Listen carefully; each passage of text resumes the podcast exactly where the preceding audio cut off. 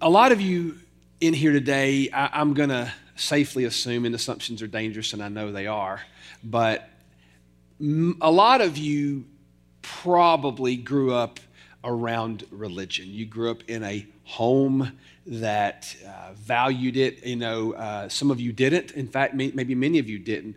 But there are a lot of you here and over in the chapel today that you grew up in a home that was religious, and that's that's a that's a good thing. But at the same time, the, the problem with religion is, I, is, is in many ways, uh, it can be, it can take life when it, when it should give it. And, and, let me tell you what I, what I mean by that. Not take life as in physically, but it can take your inner soul and heart. Because so often, many of you grew up in houses like this, where uh, did you ever have your, your mom or your dad in church when you were little say things to you like, you know, sit down and be still and praise God? you know, right? Stuff like that. You know, I mean, it's just it's just the truth. You know, you if you acted if you acted happy in church, you're going to get in trouble. Right? No kidding. I remember, you know, being in church, and I, I remember the the I, I, I, didn't go a lot when I was a kid, but, but I, we would go sometimes. And, and my, my, my, grandmother went every single Sunday, and we'd go and we'd sit. And, and it was, as a little kid, you know, you were afraid to move around much, and you, you, you really didn't know where the boundaries were. And if you, you, but you certainly knew when you stepped over one, right? And, and that's when, you know, or, or you got the, the pinch. Did you ever get that? Um, that, yeah, some of you, I'm, it's PTSD coming back right now for uh, many of you when you got the pinch. Because if you got the pinch, that was code for you're getting whipped at home right? Uh, and so, and you know, it was uh, my mom said one time. Uh, actually, my aunt Julia tells a funny story that um, that that uh, I was told one time in church as a little boy to to whisper, and and I said, "I am." And and you know so I, that, that that's kind of stuff happened to me right? But you know it, it is interesting how we we want god we, we want to praise god and then yet the image we have in our mind of god is this god who's strict and in, fact in fact uh, you know it was nietzsche. Nietzsche's the, the father of, of so much modern psychology and atheism and Nietzsche, Nietzsche was asked one time, why did he, he is literally known across the annals of history as the man that, that in, in, in, he invented nihilism, and, and so much of atheistic thought comes from that man today. And, and Nietzsche said, he said, why did you not become a Christian? Because your father was a, a, a bivocational minister, I think the story goes. And this is the answer that Nietzsche gave, one of the brightest minds in human history. The answer he gave was this I never saw any of the members of my daddy's church having fun. Think about it. It's fascinating. Can you imagine if Nietzsche gotten saved? Can you imagine if that guy came under the power of the Holy Spirit? Whoa.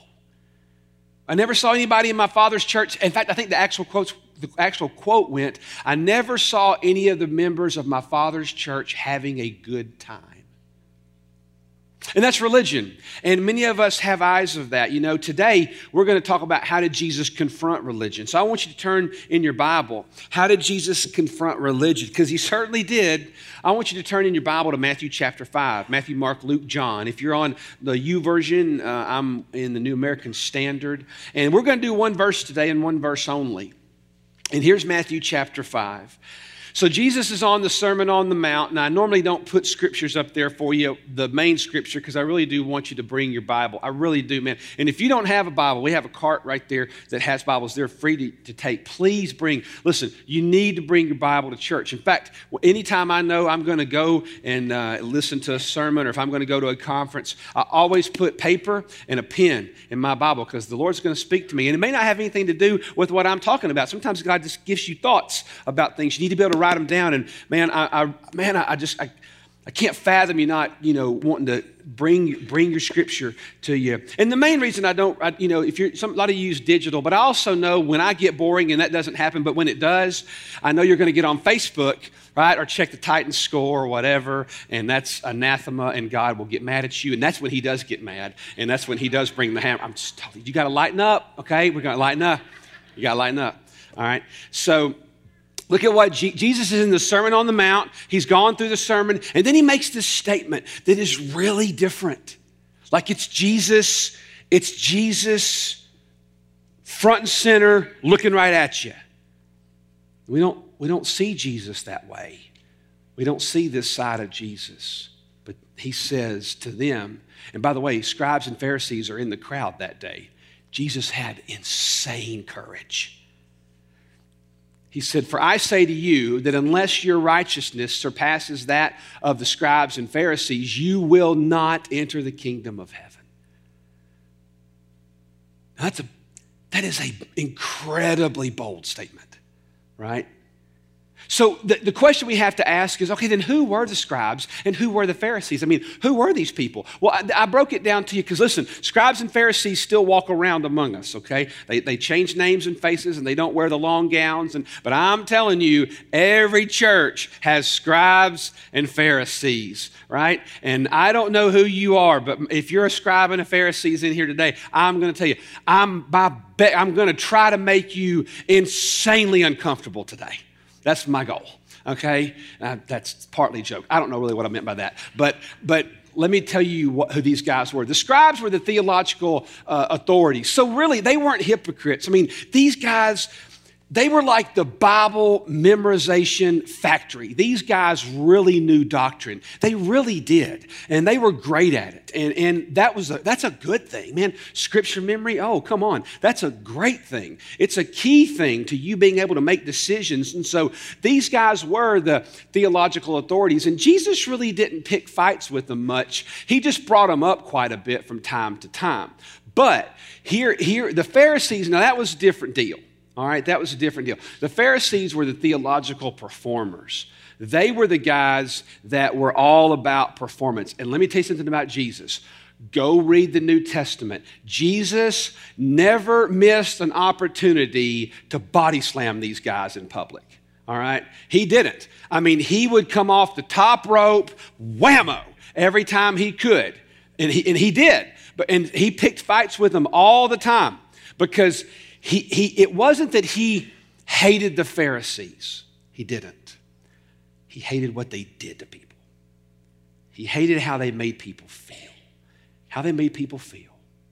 He hated the destruction that came. And see, this is the thing. Many of you grew up in homes or you've been around homes that you had rules and regulations. And that's what we're going to talk about today because the Pharisees were always performing. It was about your performance. Oh man, Dallas Willard said one time, he said, I believe the greatest form of human misery is spirituality misunderstood and misapplied. The greatest form of human misery is spirituality wrongly understood and wrongly applied. So today we're going to, why, why, in the world would Jesus say, un, now, because this is the thing you really do got to understand. Okay, listen, I'm going to tell you something. This is going to be a really good sermon, okay? It's going to be, let me tell you what I mean by that, all right? I don't, have I ever said that? No, I haven't, okay? I've never said, no, not because of Jason standing up here. No, I'm telling you, today, if you'll listen to the words of Jesus, there's some of you that are going to get to come home today. Some of you are going to get to come home today to a God you've never met. You knew about him, but you didn't, you, you don't, you, you've never met this God. And if you'll listen to the words of Jesus, not Jason, I mean, listen to my words, yeah, but listen to what Jesus is saying. Some of you are going to get to come home today. Because you see, the scribes and the Pharisees, they, they had this religious order, and it's still around. We, we, it's really hard to understand. you, you, when you think, when you look right there on that screen, that the scribes were the theological authorities and the Pharisees were the theological performers, the executioners, the people that, you know, lived out. They, they would, you know, they were just the, the performance police. Let me tell you why that matters so much. Because when Jesus makes a statement like that, those in the crowd are like, I got, I got no hope. I mean, if the scribes and Pharisees aren't going to make it to heaven, I'm not, there, there's no way. So imagine, let me put it in a modern day, and this is completely unfair. And I, am not, I'm not trying to be funny. I'm just trying to give you an American 2020 vision of what this might look like. Maybe, maybe Jesus might say something like, unless your righteousness exceeds that of seminary professors and book writers and commentary writers, you're never going to make it to heaven. And you're going, but I don't know. I mean, seminary professors are amazing people, and they are. We've got some in this church, gave their whole life to theological education. We got people in this church, like Dr. Teeley and Dr. Parks and others, like that, for me and Brian, and eh, that, that are they are the type of men that made us who we are. So, so we look at people like that, and you, you and I, we look at people like that, and we go, but I could never be on that level, right? But these guys they, they, they, did, they had the wrong heart. They had the wrong heart. And I got to be around some amazing seminary professors that had the right heart. Oh man, what that can do. But these guys, scribes and Pharisees, they didn't have the right heart. So, what was it about? Why, why, were they? But the number one thing Jesus did, he called them all kinds of stuff. He called the Pharisees brood of vipers. That's like snakes, you know? He called the Pharisees in the crowd, he called them sons of hell.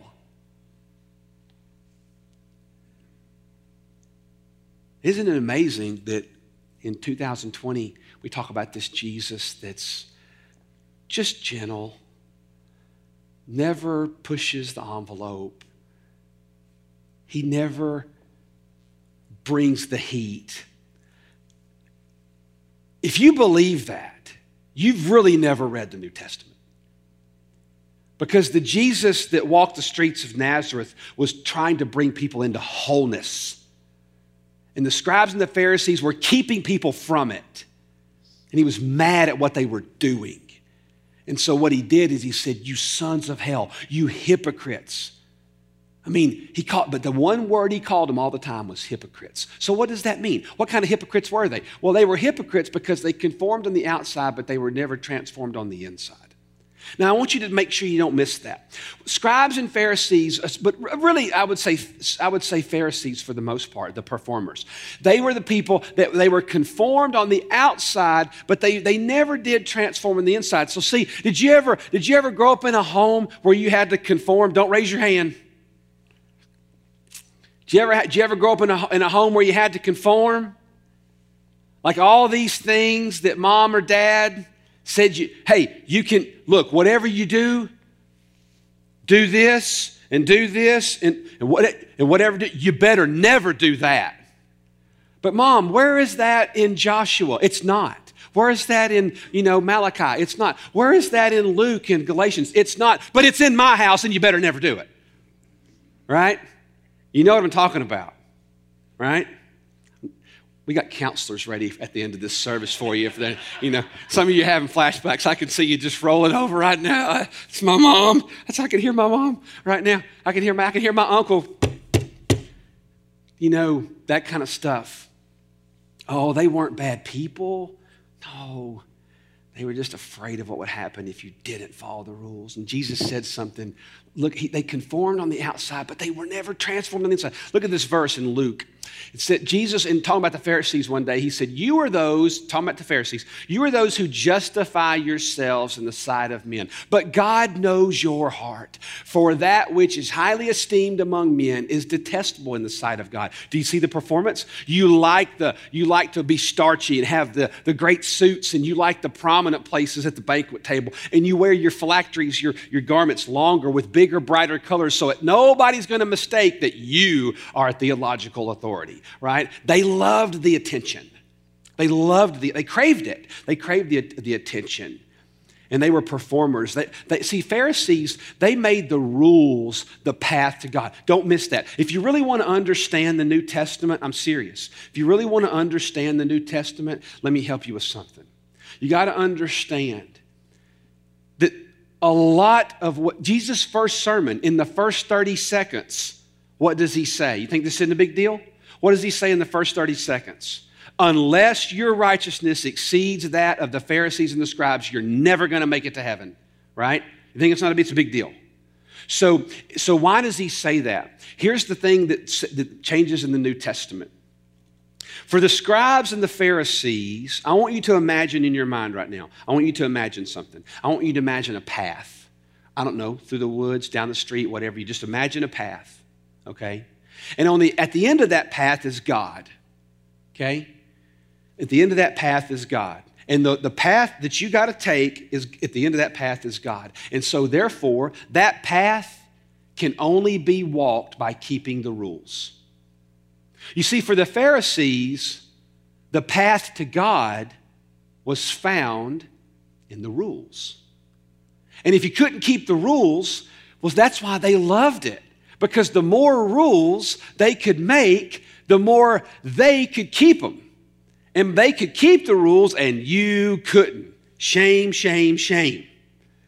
And so they, they would put you in your, that's when Jesus said, Jesus said to the Pharisees, You tie up heavy burdens on men's backs. Look in Matthew when he goes into the woes. You tie up heavy burdens on people's backs, but you yourselves won't lift a finger to help them. Jesus, that's a quote from Jesus. You won't even help. You make all these rules, but you won't help them alleviate the suffering. You actually create suffering. So you see, here's what, so G, in, in walks Jesus, and Jesus comes on the scene, and he says, How about this, fellas? I'm going to make a new rule. You ready? I am the rule. I, I'm the rule. Well, see, when you take away the rules, stay with me now. This is the heart of the New Testament. When you take away the rules, they didn't know what to do. Because their whole life had been about order and rules and conformity. And when Jesus said, No, no, no, no, we're, the way, the, that path to God, that's me. I'm the path. So we're going to make the new rule, it's going to be called a relationship. So when that relationship becomes the path, well, now you got to kill him. Now you got to kill him. Because he just exploded the only way they knew how to get to God. For the Pharisees, the rules were the relationship. That's how you made God smile. That's how you make God smile. And Jesus said, No, no, no. You couldn't keep the rules if you wanted to. So, what we're going to do is we're going to put me in the place of it. Yeah, yeah, yeah. So, that's what happens. And so that's why you see the Apostle Paul in, Ephesians 1 use words like, My prayer is that you would know him. You see, that word know is not know about him.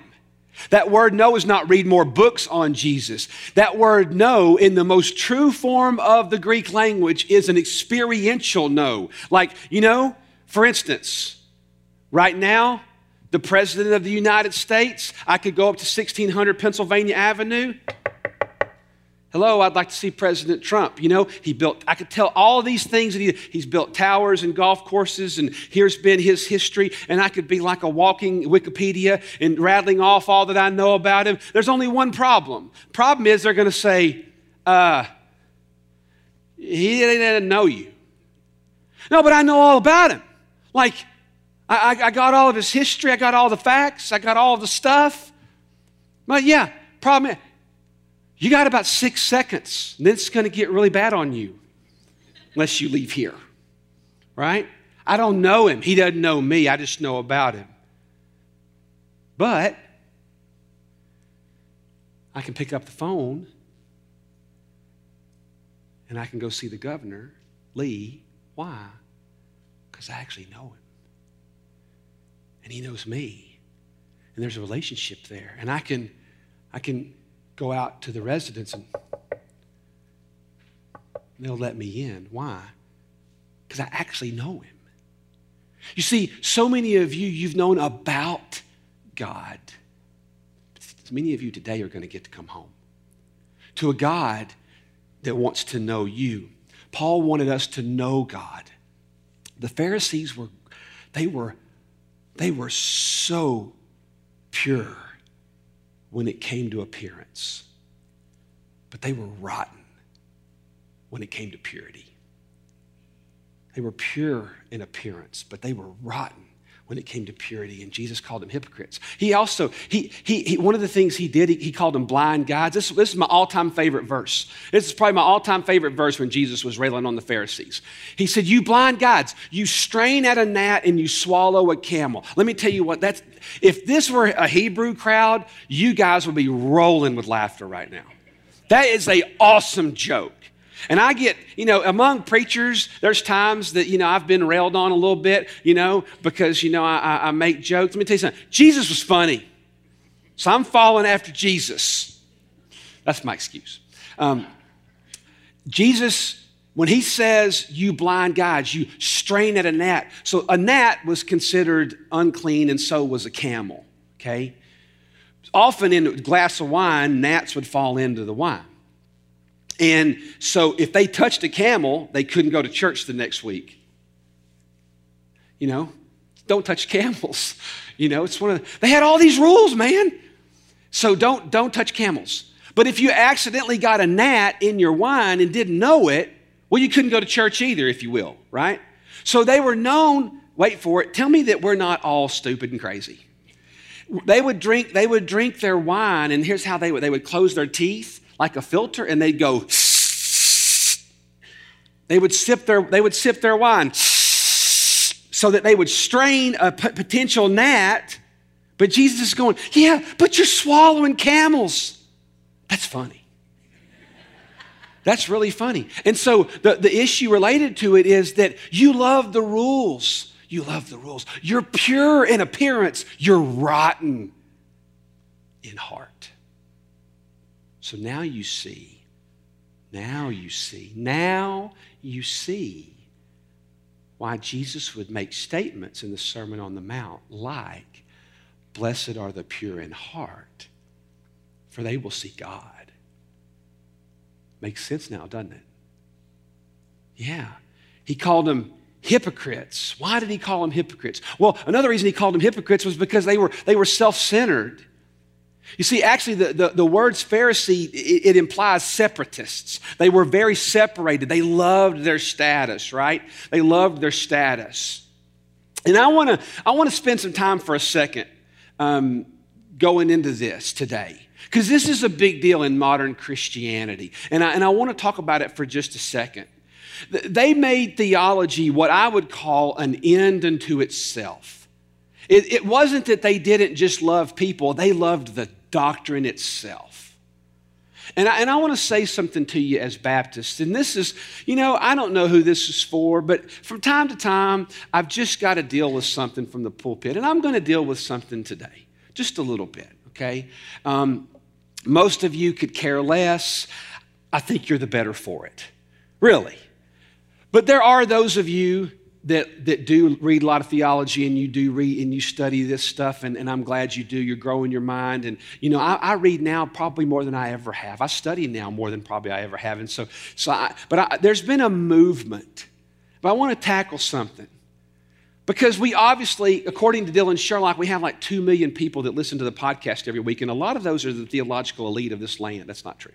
Um, but, but I want to say that maybe some of you this might help. And it might not even be anybody in the room, it might be somebody in podcast land that just needs to hear it. In the last 15 years, there's been a rise in the Southern Baptist Convention of what we call Reformed theology. Okay? Huge, huge, huge rise in Reformed theology. Okay? Not going to go into it's Calvinism. I'm just look it up.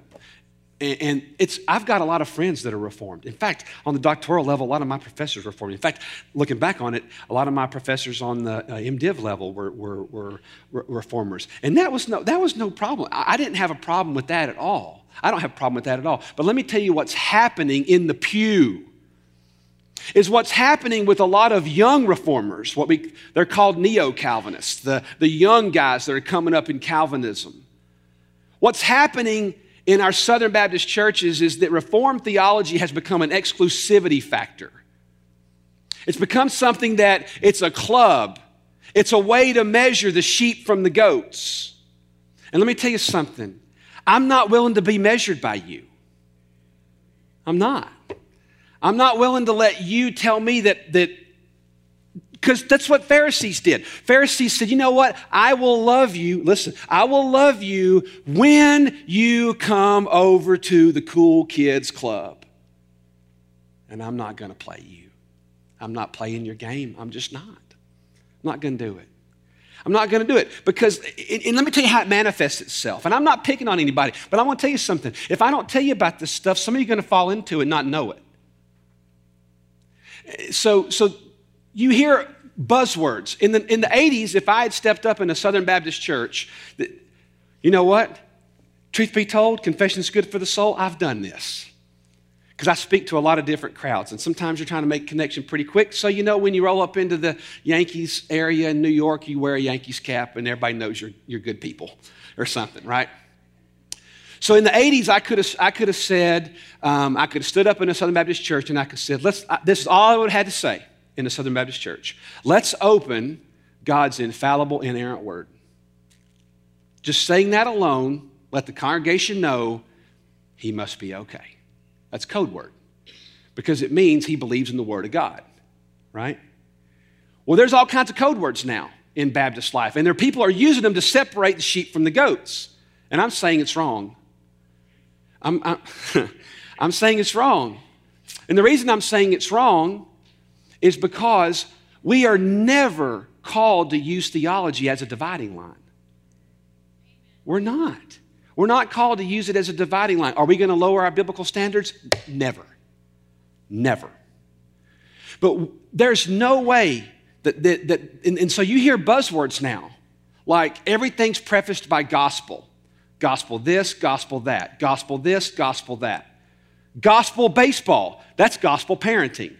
Gospel football, gospel money, gospel. And, and let me tell you, I want to say something to you, friends, and for anybody willing to listen. And you know what? I would go ahead, share this on Facebook if you want to. This is good. I mean it. Share this whole sermon on Facebook. I would love for every one of these people that are doing this mess to listen. I mean it, 100%. Because, because here's, here's the deal the gospel is not a theory, the gospel is a person. The gospel is a person who bled and died. It is not a theory. And I don't know what happened in the last 15 years in Baptist life, but I'm going to tell you, I don't know how it happened, but I know how we can correct it. And it's simply this that there was a place in time where discipleship became scholarship. And you know what I saw yesterday? I saw old men and young men, small business owners and retirees. I saw women standing beside men. I saw Hispanics on equipment. I saw people on tractors. I saw people grabbing things and moving things. I, you know what I saw? I saw discipleship with boots on it. With boots on it. I saw discipleship I see, I get to see it often in people like Tommy Campsey and Bobby and Tammy, Bob and Tammy Ogle. When we do our homeless ministry here, that is discipleship with love on it, boots on it. And see, that's why Jesus got hammered. Because if you notice in the, Old, in the New Testament, he was always getting railed because your Savior eats with sinners. Yeah, these people were self centered. See, Paul, Paul said this Paul said in 1 Corinthians, let's look at the next one. Yeah, yeah.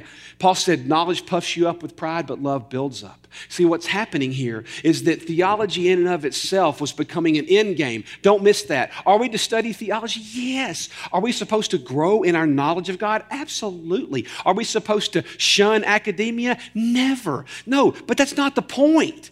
It's the what do you want to do with it? See, Paul, he said of himself, I mean, when it came to a Pharisee, I was a Pharisee of Pharisees. I was of the tribe of Benjamin. I was a Jew of Jews. I mean, this guy was as academic as it got. And that's the man that said, I'm telling you, but if, if the end game is to separate yourself from everybody else, then all you're going to become is arrogant. It's all you're going to become is arrogant. And so, what happens to the church? When we have these dividing lines. We've got who gets to be in the cool kids club. What happens when we have these? What's the harm in the church out here in the normal everyday church all across America? I'll tell you what the harm is. The harm is that we talk a whole lot about grace, but we don't know how to give it. Because you see, the dividing line is unless you come over to me and be like me and act like me and talk like me, that's when I'll love you. Are we going to lower our biblical standards? Never. But I want to tell you something we'll also never do at Clearview Baptist Church. My theological beliefs have no filter when it comes to if I'm going to love you or not. Did you hear me? My theological beliefs have no filter when it comes if I'm going to love you or not. No, I'm going to love you. And I'm going to disagree with you. And I'm, there may be times I disagree with you radically. But I get to decide if I love you, not you. I get to decide if I love you, not you. And so Jesus came to love. He didn't back off. In fact, in fact, I would say that Jesus fulfilled a lot of what love was about. And they didn't like it because their motives were themselves in the end. Now, I want to move on because I want to touch on one other thing. Let's get past it. Let's go to the third hypocrite. I'm going to skip a verse there. There we go. Jesus called them hypocrites because they were satisfied working for God instead of being hungry for God. And that's a big deal. They were satisfied just doing the work, but they actually were never hungry. I went to Alaska many times in, uh, in the early 2000s, mid 2000s, up to about 2010. And let me tell you what Alaska did for me. Alaska made it to where I could never eat salmon again. I'm serious. Because once you've caught salmon in the Kenai River and then you eat it that night, you just realize I'm not eating salmon raised on a farm in Alabama. It just tastes different. It, it, it, I, I can't even tell you how it tastes. I can't describe it. Once you've tasted the real thing, it's really hard. Because you now, but you know what? I used to never know the difference, right? I used to never know the difference until I went and got the real thing. And when I got the real thing, I couldn't eat the other stuff. And I'm not a snob, I've just had different. And so, what does that mean? You see, many of you tasted religion, but you've never, you grew up around religion. But you've never tasted and seen that the Lord is good. You've never tasted it. You've never tasted a spirit filled life. So, so now you understand why Jesus said, Blessed are those that hunger and thirst for what? Righteousness. The Pharisees didn't hunger and thirst for righteousness, they hungered and thirst for the work Jesus said, No, I want you to hunger and thirst for the righteousness that I'm talking about. So, how did Jesus confront religion? What did he do? How, how did Jesus confront? I'll tell you how he confronted He broke it. He broke it. He totally broke it.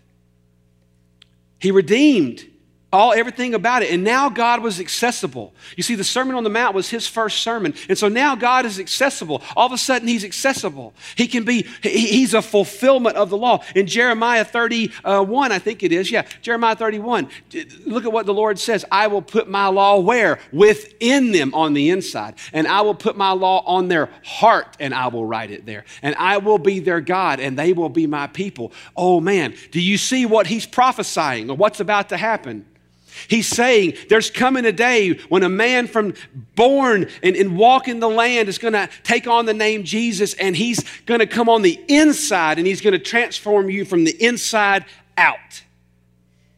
And that's the difference. So Jesus actually fulfilled it. He, he moved it from religion to relationship. He moved it. So I want to leave you this morning with a simple understanding that when my religion replaces my relationship, my ruin is not far. When my religion replaces my relationship, my ruin is not far. It's not far off because you, it's easy to mistake one for the other. I've been reading a book recently about uh, an awakening that happened in 1949 in Scotland. And, uh, and this is a picture of the, the Harris Islands. Uh, Harris Tweed is made there, if you've ever, uh, in the Hebrides. Now, that doesn't look like very welcoming country. Oh, it looks like something you'd like to maybe go see for about 10 minutes, but I can promise you that's rough country. That's rough country.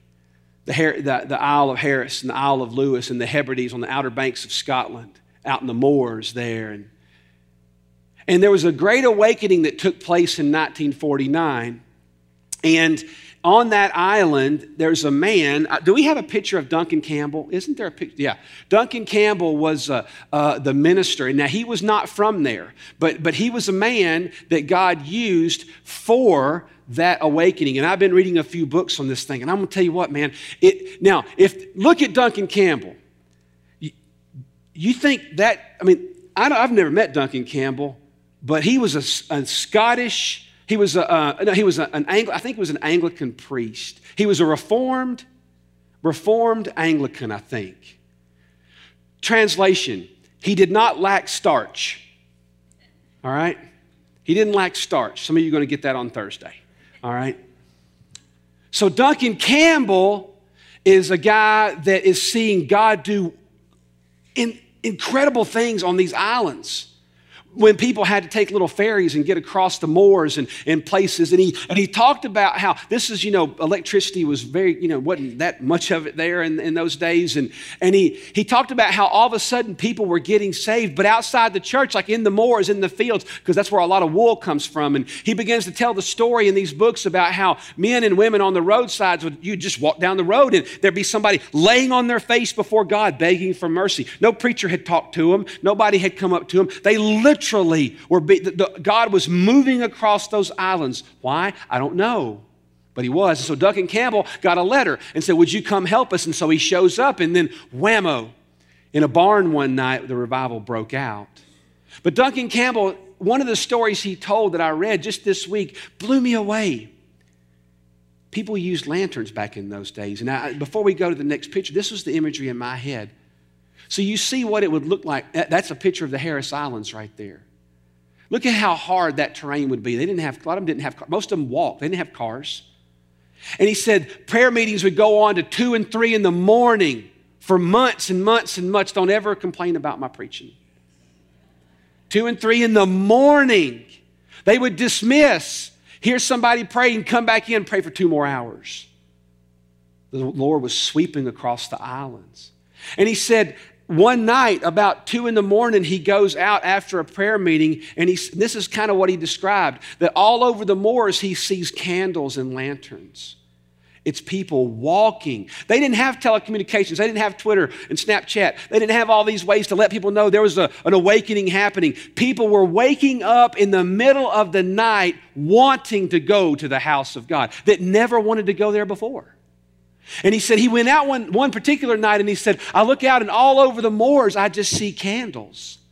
People are walking across the moors at two in the morning. It's cold in northern Scotland if you've never been there.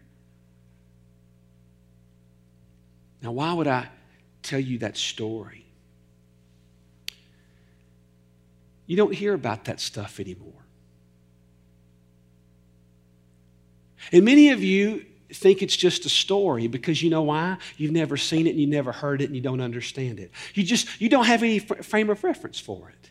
You don't, you don't, many of you have never been able to be hungry for something like that. It's like me and Alaskan salmon. All you've ever tasted was one way of doing church, and that is coming on Sunday and doing, and it's good. It's nothing bad. It's just you, you come to church and you do the thing, and that's what you're going to do next week, and you're going to do it five years from now, and you're going to do it till the Lord calls you home. But I'm going to tell you that I have seen it. Let me tell you one of the greatest things that ever happened to me in my life, and I didn't realize it at the time. But one of the greatest things God ever did for me was I literally came to Jesus. My soul was redeemed, I was transformed by God. And I didn't know it, but my little church was on the front end of an awakening. And we'd have about 50 people on Sunday morning. We had an upright piano that sat over there and an organ, not a Brett Warren organ, but like just, I mean, like a funeral home organ that those, the sad ones, you know? And it sat over there. In fact, she got mad and left because we clapped one Sunday. That's, I think that's how we, I'm, I'm dead serious. So we had an upright piano and hymn books, and that's it. And I'm going to tell you something. For over three years, I watched family after family. I didn't know what it meant. I thought this is how you're supposed to do church. I mean, that's, all, that's all I knew. Family after family walked aisles, get saved. I saw people on the brink of divorce because I grew up in that town. And I knew stories. I saw people come up there and get in their marriage get redeemed, weeping on the altar of God. And let me tell you what I didn't know. I didn't know how formative that would be for Jason Cruz.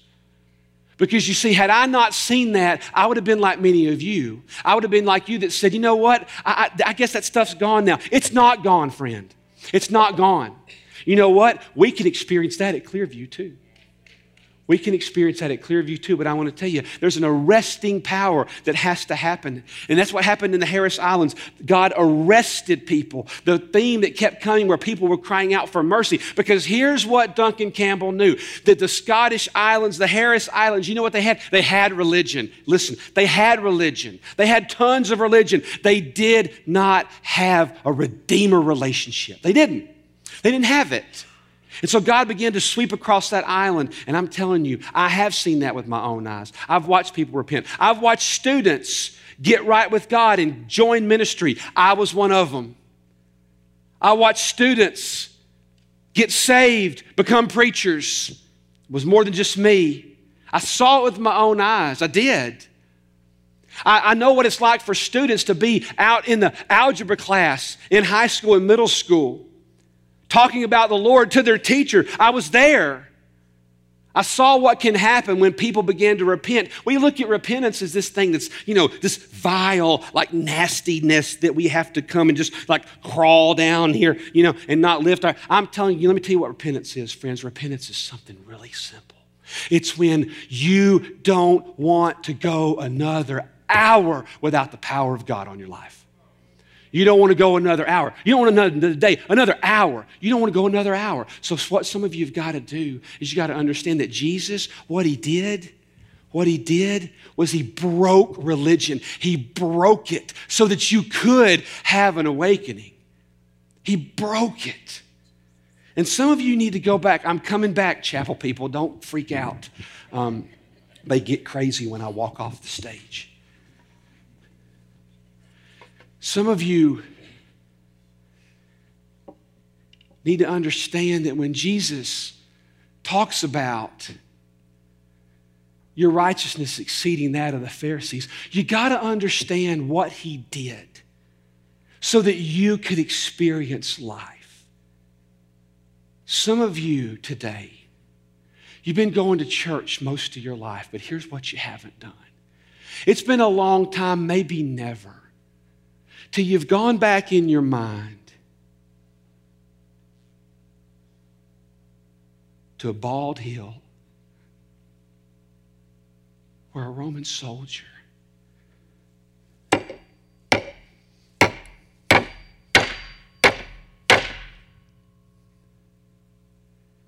put nails in a man's hands while everybody watched so that you could have life. Some of you get to come home today. You know, you often don't think about sharing something with somebody like a tweet or an email or sending them a sermon or sending them a podcast. You don't often think of that as missions, but it is. It's not that you have to send it to the whole world or post every single thing we do at Clearview on your feed. But if, if you've heard a sermon or if you've listened to a podcast, think through your life. I mean, God, who needs to hear this? Sometimes it, it, it doesn't need to go on your Facebook page. Sometimes it needs to go on your Twitter, but sometimes just a simple text to one person can make all the difference in the world. Is sending them the Word of God in real time. Share it. You'd be surprised how far it goes.